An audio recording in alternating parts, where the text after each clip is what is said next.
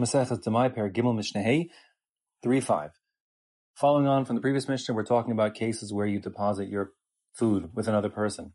And the question of whether you need to be concerned that when you get it back from that person, that person performed the old switcheroo, giving you something that belonged to them or someone else, not your own stuff. This Mishnah discusses the case of the pundakis. The pundakis, or the pundakit, is the innkeeper lady. She owns some kind of like a hostel or a, like a motel. And the way it was back then, oftentimes um, you wouldn't just get bed, but also food or food services. They had the kitchen, etc. So a person would stay at this inn, and they would give the raw materials to the innkeeper to prepare food for them.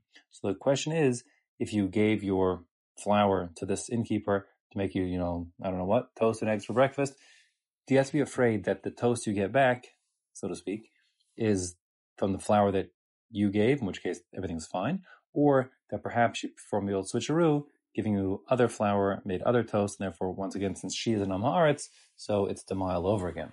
The Mishnah says, Hanosin lefundakis, if a person gives his produce to the innkeeper for preparing him food, Maser eshu nosama, the eshu notamimena.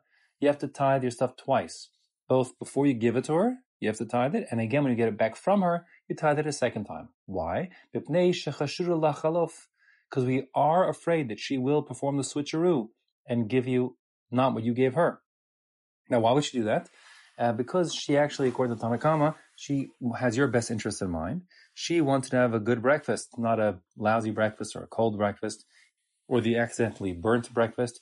And therefore, since she wants to be a happy customer, she wants you to stick around a long time and patronize her in again and again, etc she has a vested interest of making sure that your food is good, and therefore she is likely to switch what you gave her um, to, to, some better quality uh, produce, or if something went wrong with your food or it got cold, she would eat your stuff and then give you some of her stuff, etc. So since we're afraid that she's going to eat your stuff, you have to make sure you tithe it before you give it to her. And since we're afraid that you're going to eat her stuff, you have to tithe it back from her, since it's demai, which gives it back to you.